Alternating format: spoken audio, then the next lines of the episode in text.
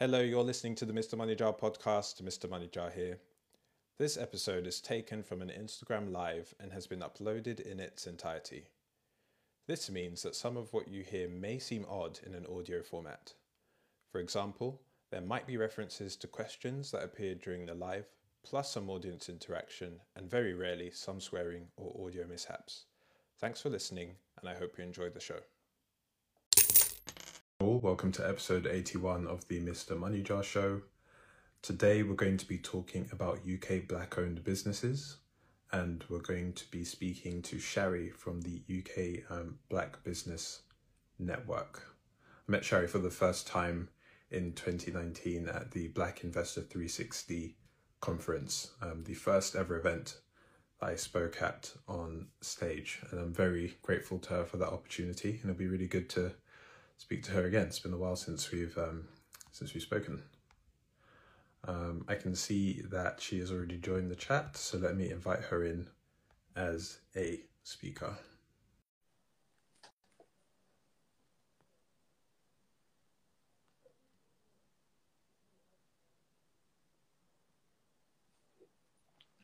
There's always this moment where you're wondering if, if it's going to work or not.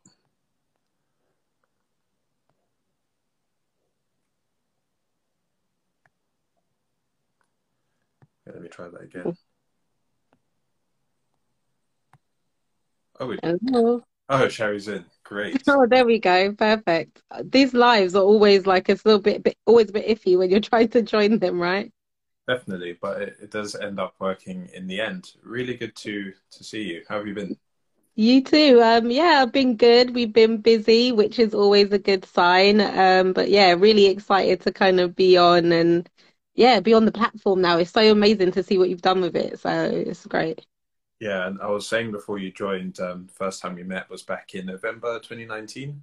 Yeah. Um, um, I spoke um, at the Black Investor 360 conference, and that was such a great opportunity so early on in my business journey. So thank you very much for that. Oh no, that's exactly why we exist to kind of, you know, give a light and um, highlight people like you and what you're doing as well. So yeah, it's just it works in tandem. Awesome. Let's dive straight in, shall we, Shari? Do introduce yourself and let the people at home know what you do. Yeah, so um, cool. Um, I'm Shari Leigh. I'm the founder of uh, Black Business Network.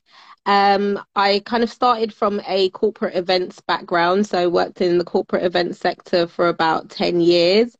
Um, and then in 2018, I founded Black Business Network. And uh, Black Business Network is basically um, a hub that provides support resources, um, educational materials, and networking events, educational events, everything to kind of support Black entrepreneurs in this country on their journey um, through entrepreneurship and as they grow. So we do that through events, we do that through support resources. Um, yeah, and we love to do it. Yeah, well, at the risk of asking a question that's a bit Captain Obvious, obviously you're a Black um, woman yourself, but if you could just speak a bit about like why you chose to found um, the network and why it is you're passionate about black businesses and black entrepreneurs specifically? Because you could have gone on to start anything you wanted yeah, um, well, for me, it, it's like it's innate, isn't it? Um, I kind of always grow, grew up with this kind of passion for our community and for our culture. I grew up in a really kind of um, like passionate and lively family, so we always had lots of kind of debates and discussions around kind of what was happening with Black people in this country um, in general. And I guess there was always this kind of underlying tone of oh, you know, this is what needs to be done, but no one's going to do it. No one's going to do it. And that used to just really kill me. I'd be so frustrated and feel like, why can't we do this? Why can't we make these changes? And I think, you know, I went about my everyday life, my career, and when I got to, um, maybe like 2015, right as the kind of Black Lives Matter movement first kicked off with Trayvon Martin and all that, my kind of frustration was at a peak. Um, through work, I was just in a really kind of bad situation. My work environment, um, my life circumstances started changing, and that really led me to kind of think more about kind of what was going on with me internally, Black history, the community, and really start doing some learning and research. Um, and one of the books that I read was um, Powernomics by Dr. Claude Anderson.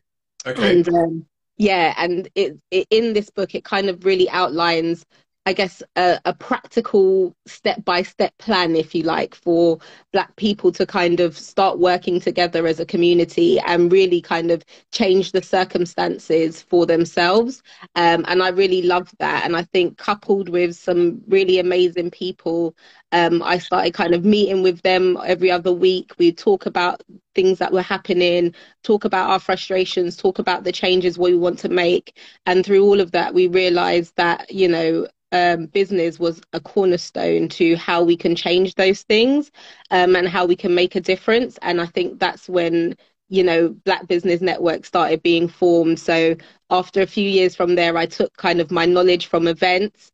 Um, and then just just this passion that I had, and really kind of merged the two into creating Black Business Network, um, and it all started with kind of safe space events, essentially. So, okay, that's really good to hear.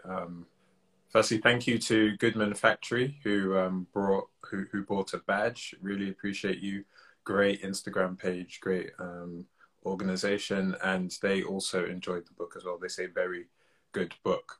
Um, I, I, have to agree with you, um, Shari, that I remember growing up, there was maybe um, a bit of a rivalry within the black community. Like I have friends from both the African and the Caribbean side, but I do remember a short period, maybe in the nineties, when there was a bit of a rivalry there. But like on a serious note, there is a yeah. lot of unity within the community, and um, like networks that your like yours really help to foster that. So thank you very much for yeah setting up your your network.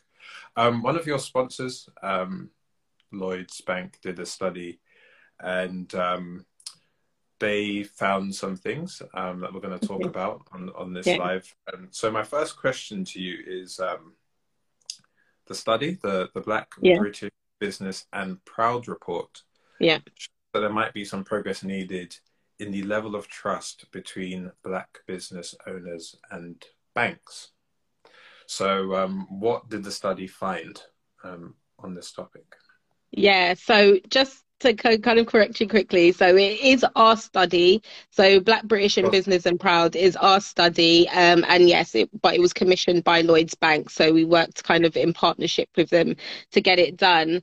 And um, yeah, obviously, one of the major findings that came out of it was the kind of breakdown between Black entrepreneurs and, you know, these financial institutions, banks, um, and wider society. And I think uh, you know, as a member of the community, it's probably not the most shocking thing that you heard that the levels of trust are um, not as high. But I think what was great here was that we were finally kind of putting that together, you know, um, breaking it down and putting together a metric so we could really say this is um, the situation here. And what we found in the report that was that like 43% of black entrepreneurs trust banks to have their best interests in mind and obviously that's just not acceptable when we're talking about the kind of key role that you know banks and institutions play in anyone's business journey. So as you're trying to grow your business if you don't have a trusting relationship with your bank it can be so you know integral to the growth of your business. So it's something we need to adjust. So we started by looking at what some of those reasons were could be. Um, and obviously we know the historical legacy of a lot of these kind of financial institutions played a massive part into how we as entrepreneurs kind of think and feel about engaging with them.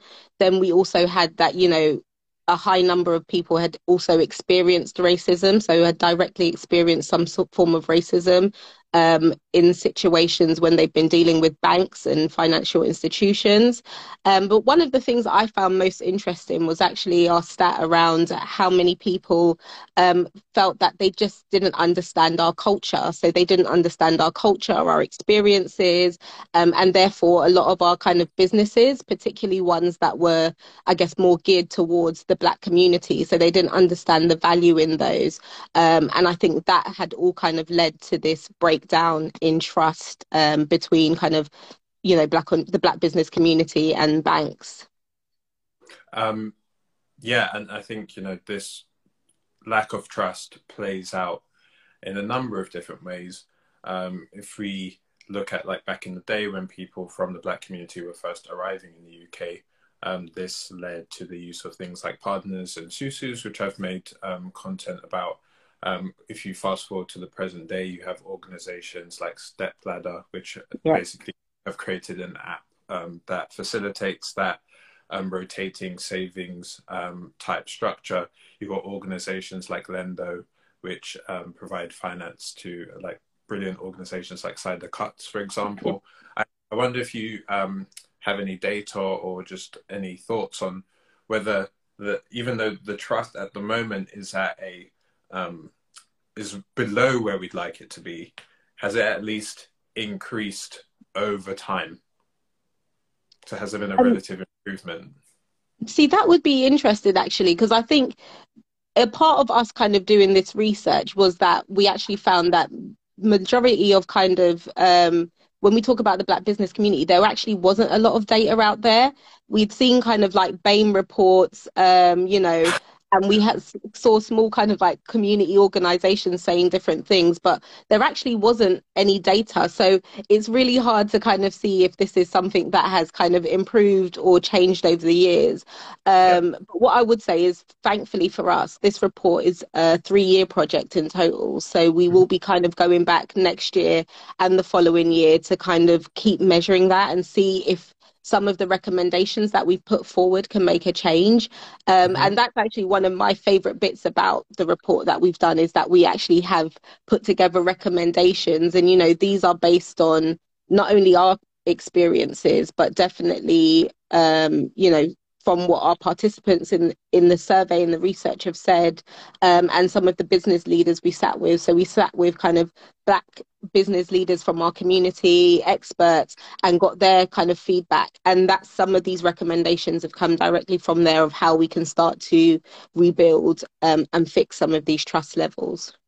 Yeah, yeah. Let's let's dig a bit deeper then. So, what were some of those recommendations? And also, let me just say, because I have a background in research, I think it's fantastic that you've commissioned the study over a period of years. Because it's one thing to get a snapshot; it's another thing to get year-on-year comparisons to show trends and growth. But yeah, what were some of those recommendations? Yeah, so um, some of the recommendations that we had that we've started with obviously is improving cultural awareness um, in kind of and black representation in banks. So um, through obviously the people that they employ, what their kind of employees think and understand that's really key um, ensuring that they've got more black voices that they're communicating with um, and that they're kind of doing the education with their colleagues so they really understand um, you know more about this, commu- this community and how to engage with it.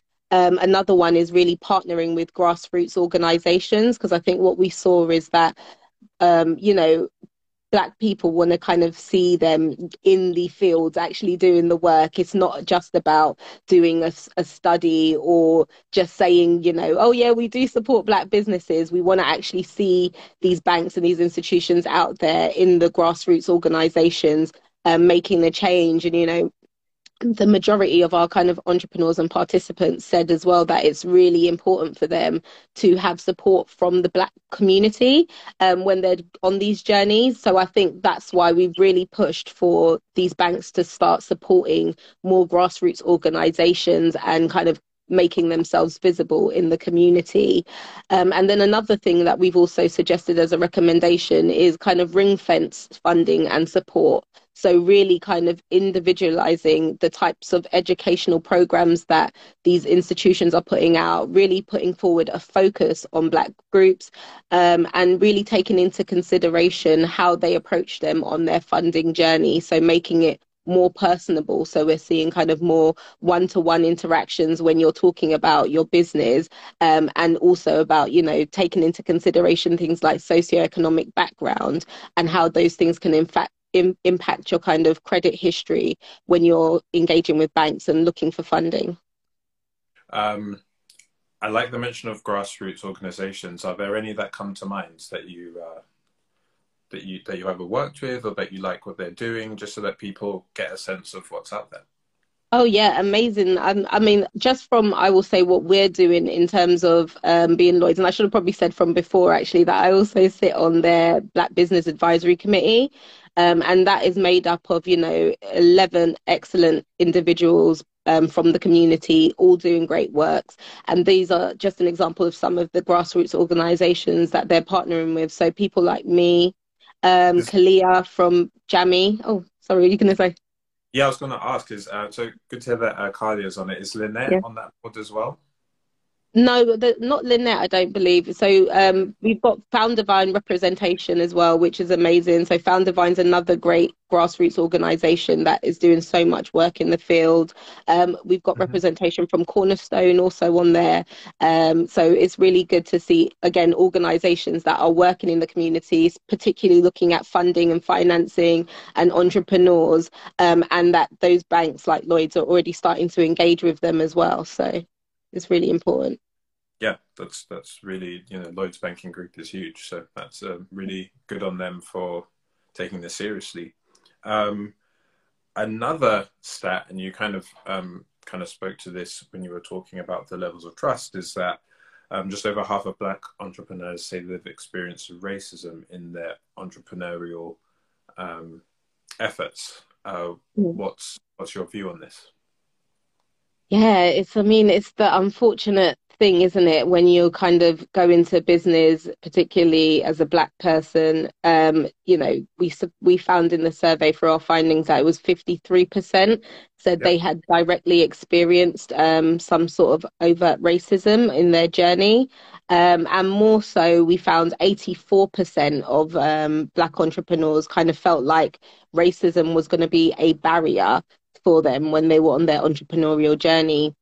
So really it's a kind of a massive mindset thing I think as well. So it's it's that experience coupled with the mindset of, you know, because I know of someone that's had the re- experience of racism or I've experienced it myself or a family member's experienced myself, I already know that that's going to be a massive challenge. Um, and one of the other findings that I think came from that that really kind of shocked me was that because of these experiences, 58% of um, Black entrepreneurs felt that they were they basically had were concerned about presenting as a black owned business. And i think that is one of the things we need to look at because that's not the first time I've I've seen that you know seen it in the stats but I've heard from people where they've had discussions about oh whether they should use their own imaging um, you know whether they might have an Italian restaurant but they don't want people to know that it's a black owned Italian restaurant or something like that. So I think it's um, really important for us to point out and to highlight that black owned doesn't mean that we only service black people, right? It means that it's just a black owned company and you can be proudly black owned um, without kind of alienating your audience. And I think that goes hand in hand with, you know, again, some of the recommendations that we've already listed to help change the perception and the narrative and build that understanding of um, black owned versus only servicing black people. Yeah, yeah. Um, before we continue with that conversation, thank you very much to the BKH for buying not one but two badges. Legendary Instagram creator creates really useful content around Amazing. how to create on social media. If you don't follow the BKH, uh, you're missing out. So make sure that you follow his page.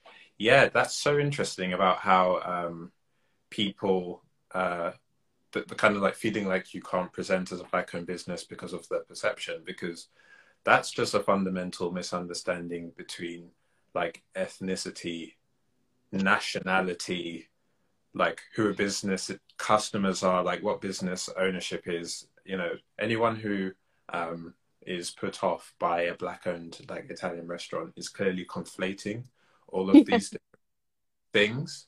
Um, yeah you just need to make an extra cognitive leap to be like, yeah, a black person can run an Italian restaurant, or a black person can own a business which services majority non-black customers. Many people may be surprised to learn that uh, Tope Awotona is the Yoruba uh, Nigerian owner of Calendly. Um, I was listening oh, yeah.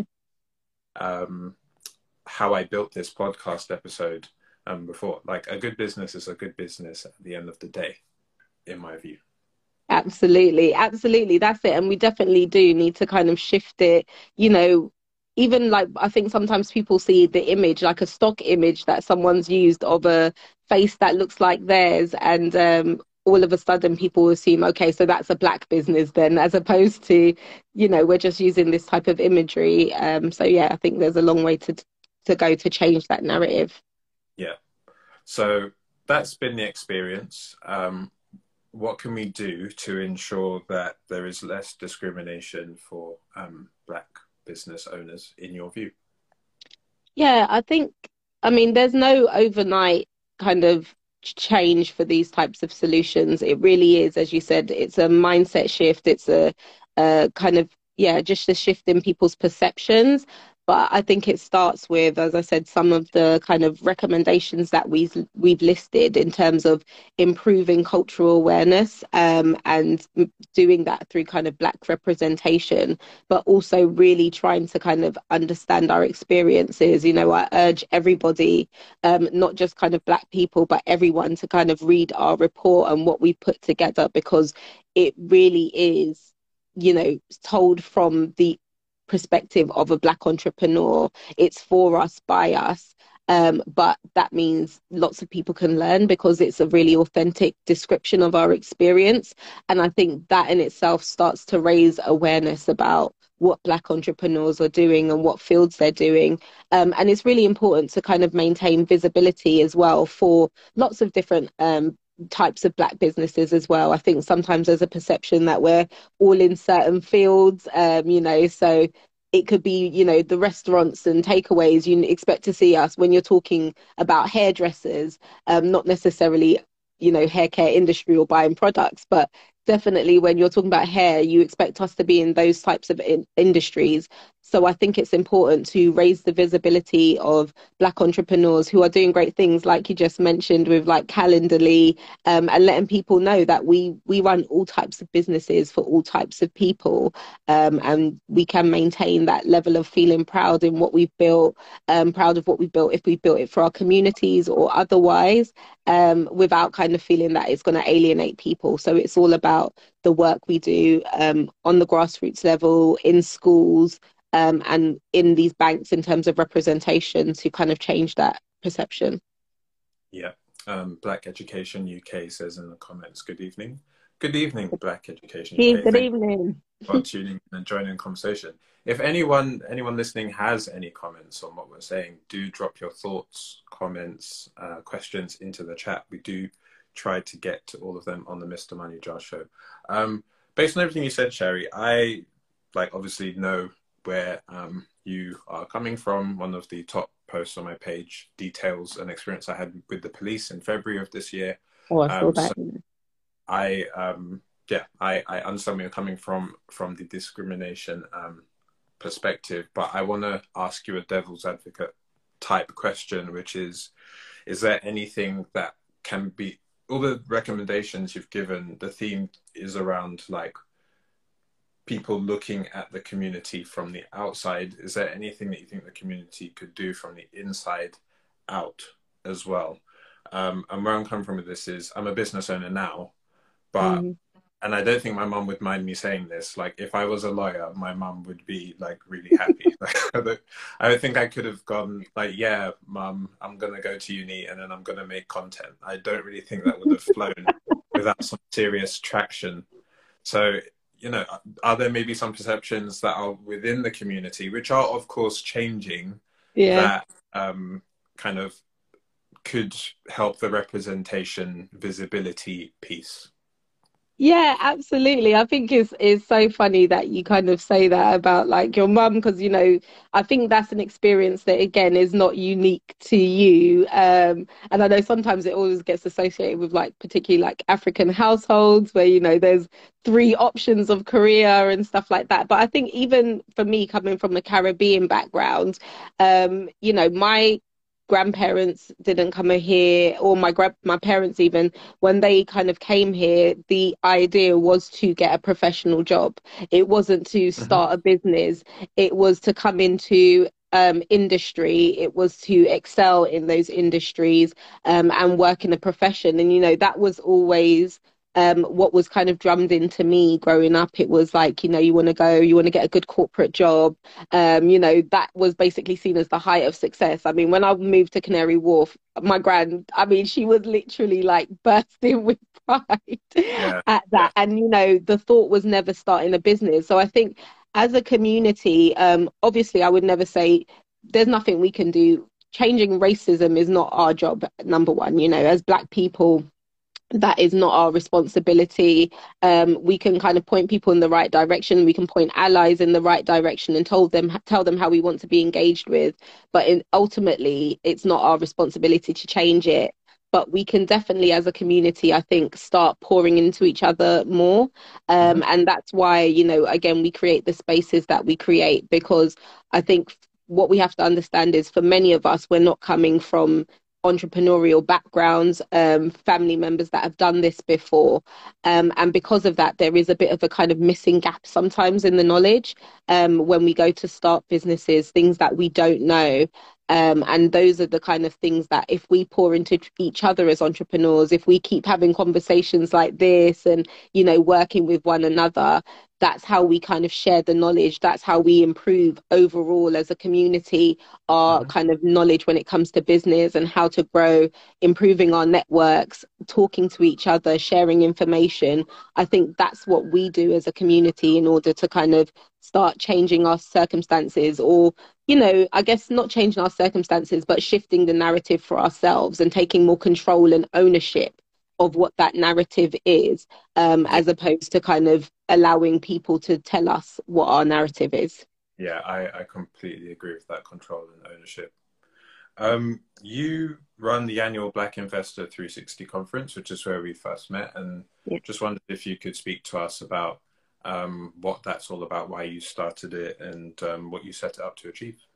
Yeah, so um, the Black Investor 360 conference is basically a safe space conference um, for Black people from professionals, entrepreneurs, um, just kind of community members to come and again speak to one another, learn from one another, and share knowledge on all things finance. We focus in three areas. So we talk about number one, personal finances, so how you can grow and how you can learn more about that. And obviously, that's where you've always spoke to Timmy. So you've come on and you know really shared some key things over the years. So it's been great to have you on board. Um, so we talk about personal finances. We talk about as an entrepreneur how you can position your business for investment, what scaling looks like, and what funding un- um, looks like.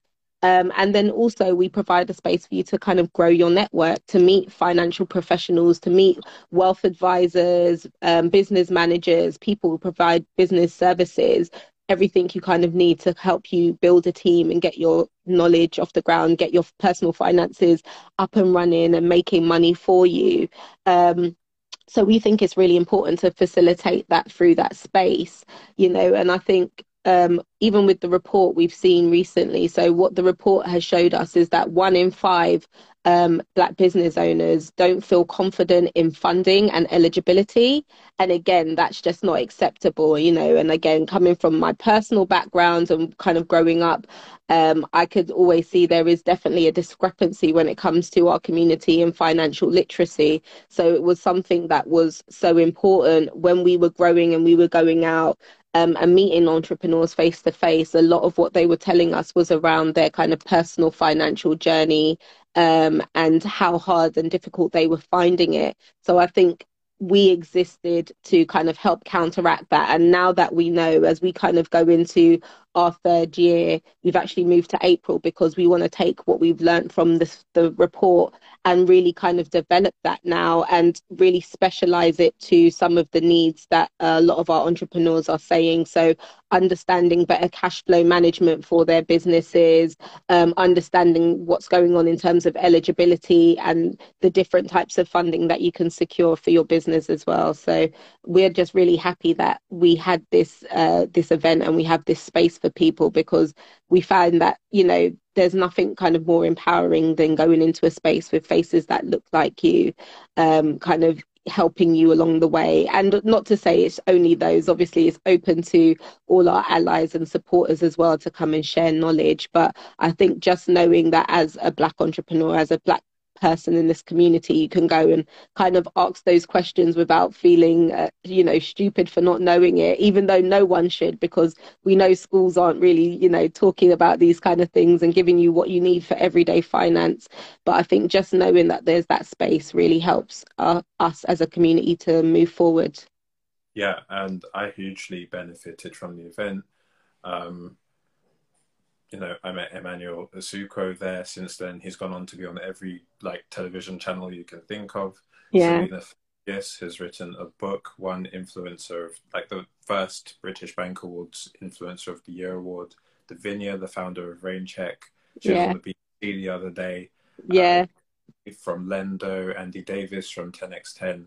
So many yeah. fantastic um, people there, and such a great networking opportunity it's just been such a shame because um, last year you had to move the event to um, virtual. Yeah. Um, and hopefully next year you get to do it back in person because that networking piece is like super, super key. Super yeah, absolutely. And it, it's so great, actually. It's so nice, I guess, seeing the event that we put together and seeing all these faces and knowing that everybody is really going on and like doing their thing and, yeah, yeah, you know, and that it is, it's, it's just great networking. And, and there's nothing more valuable, I think, than being able to connect with other people in your space that are doing what you're doing as well. So, yeah. Um, it's been a fantastic conversation. I was wondering if you just mm. had any uh, closing remarks before we head into the rapid fire questions, just on what you've spoken about today, on the report, um, your thoughts about the future. Yeah, what what any closing remarks from you? Um, yeah, so I think just um, when it comes to the report, I just kind of urge any um, anyone listening, firstly, to go and download it. It's available from uh, blackbusinessnetwork.online forward slash BBIBP report. Um, so to go download it, read it, look at the findings, um, look at some of the recommendations. Um, as Black entrepreneurs, I really encourage you to engage next year as well. So, as I said, it's a three year project, so we'll be kind of following up. But the more of us that share our voices and our experiences in this, the more specific we can get in terms of getting our needs down and um, in you know addressing what needs to happen for us to kind of move forward and for these barriers to be removed from our pathway so we can continue to excel. Um, so i would definitely say you know go and engage and take part in that um, obviously, we've got Black Investor coming back up. So um, head over to blackinvestor360.com um, or follow our socials as well to keep updated. We're going to be take, coming back to you in April. And as you said, as a live event, all, you know, God willing, fingers crossed that this the next year goes as planned. Um, and yeah, we're really excited to, I guess, get back into that space and start engaging with people um, and just understand that it's so important for us to share the wealth we have, which is our wealth of knowledge, our wealth of experience with each other, um, and to continue to uplift and support one another so we can kind of move forward as a community. Awesome. Um, as you're speaking, uh, I don't know if you're in contact with him or if you had him in mind, but Swiss, um, the founder of Black Pound Day, might be a good person to um, speak to because um, what he's done for black entrepreneurs has been quite um, profound um, with the, uh, the monthly Black Pound Day initiative. Yeah, absolutely. Um, that's someone we'd love to kind of get into contact with. So these are all the people that definitely we're reaching out to because, yeah, I mean, what he's done in terms of, I guess, shifting the perspective on supporting and buying black-owned businesses is amazing. We had some questions and some responses about Black Pound Day in the report as well, and it was great to kind of see that you know black entrepreneurs definitely find it to be something that is important to them as well. Um, but yeah, we have other you know other areas as well that we need to kind of work on in terms of financing and really understanding that as a community and that, that education. Yep. Um, cool. We're into the rapid fire questions part of the conversation. Mm, this is okay. all the guests on the show. So without any further ado, what has been your biggest financial achievement to date, Shari? Oh, my biggest financial achievement actually I would say it was when we were able to put on the first Black investor event. Actually, we are you know still a really new company. We went straight for uh, the Olympia Conference Center, so we wanted to you know make a massive splash, and that was uh, quite a risk for us financially, um, and you know ended up paying off. So I think that was definitely one of my greatest uh, financial achievements as a business, at least. Yeah. Yeah. Um, what one piece of money advice would you have given to yourself 10 years ago? Oh, what piece of money advice? Don't don't take that credit card, girl. um, basically, definitely, ten years ago, you know, um, like being newly moved out, and um, actually, I think I just 10 years ago, probably was just before I bought my house. So thankfully, it was one of the times I was getting a little bit smarter with my money, um, but definitely had made some mistakes and I had to do a lot to kind of repair my uh, credit at that point. So um, I would definitely say when you're in uni, you know, don't be as stupid. There's things you can just pay for outright. You definitely don't need to put it on a credit card. And if you do, just set up a direct debit or uh, with, that's a bit more than your your minimum so that you can actually pay it off instead of just kind of sitting there and letting it accumulate. So that would definitely be my advice to me. Yeah in the in the hundreds of conversations i've had over the past couple of years ago there is i feel like nearly everyone goes through a phase in their life where they just end up in debt. Yeah. either it's a credit card or for me in my case it was a student overdraft you're just going to uni. They're like, hey, yeah, it's free money.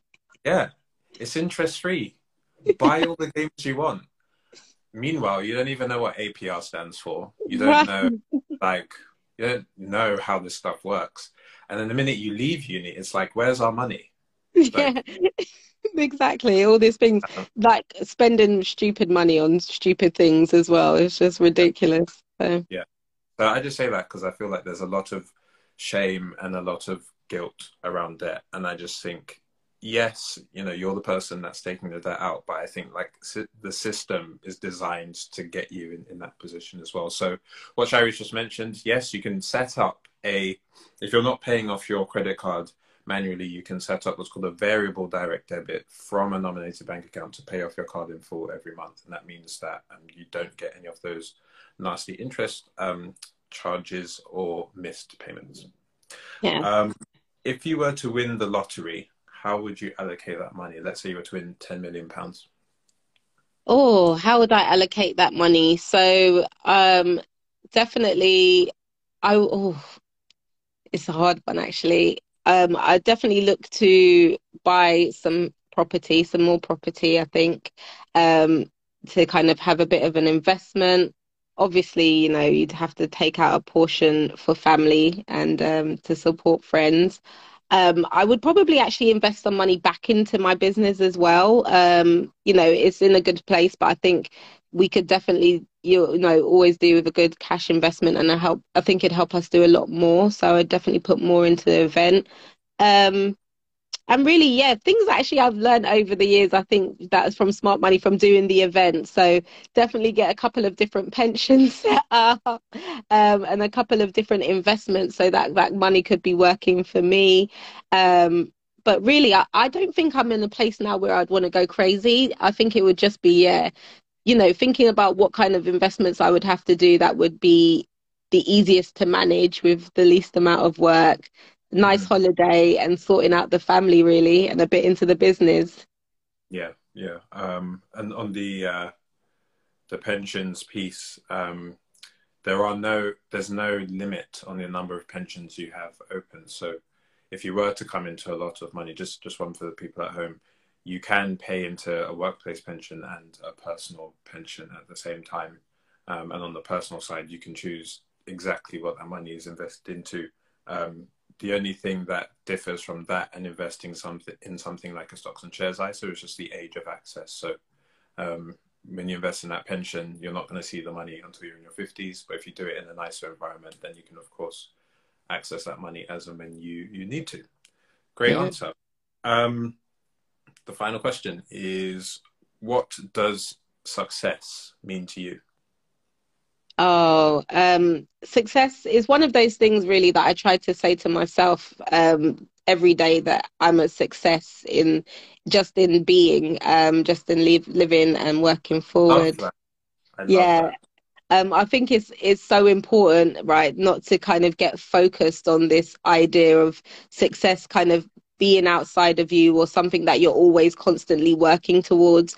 Um, if you got up this morning, you know, you were in good enough health to kind of get out of bed, go do something, um, even if you just done one small thing that was working towards your purpose or your overall goal in life, um, I think it's enough to kind of deem it that that day's been a success for you. So it really is about understanding that and putting one foot in front of the other every day, making plans, but not getting so caught up in those plans and understanding that every step you take towards those plans is is a success. And i think that's for me is you know i i feel successful in everything that i've been able to achieve so far um, in knowing everything that i want to continue to achieve um, and that i'm on that path makes me feel successful so.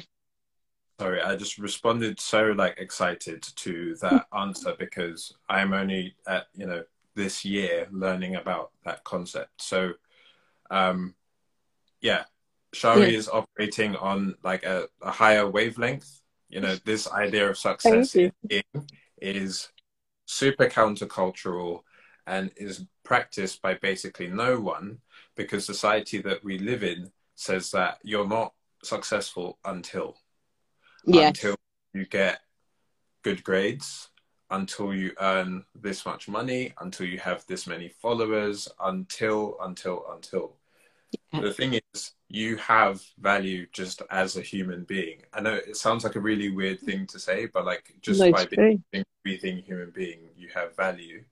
And then all of the other stuff is just a bonus. So I love, love, love that. that yeah. Yeah, absolutely. It's all about the journey um, and not the end goal, actually. And when you realize that, that's when everything I think feels a lot better in what you're doing and what you're working towards. Cool. Do you have any questions for me? Um, no, just to really say that thank you for having me come on and join you and this just yeah i'm so excited to kind of see everything that you've built with mr money jar it's such an amazing brand um, and yeah i'm glad that we were kind of we got in there early to kind of get you on board and as a part of the event and um, it was great then when you done the first session and then when you came back to join us. Um, and yeah we just obviously hope for your continued support and for all hopefully your audience now to kind of learn a little bit about what we do um, and that it kind of opens the doors for them as well. So come follow come be a part of it. And yeah just so excited to see what you built Timi it's been amazing Thank you, and likewise, thank you for being there from you know pretty much the very beginning, and so proud of what you've built. And I, I really look forward to seeing what you continue to do in the um, years ahead, particularly with the study. It's super super yeah. important. I think that's a great note on which to uh, wrap up today's conversation. Thank you so much to you, Shari, for coming on, uh, telling us about the study, which I will link to in my story after this episode with with a link and download it directly. Um, thank you so much to everyone at home for tuning in, to the people who, who bought badges to the BKH and to Goodman um, Factory. Thank you so much. We'll be back at the same time next Tuesday with another special guest. So until then, everyone take care. Bye bye. Thanks, guys. Bye.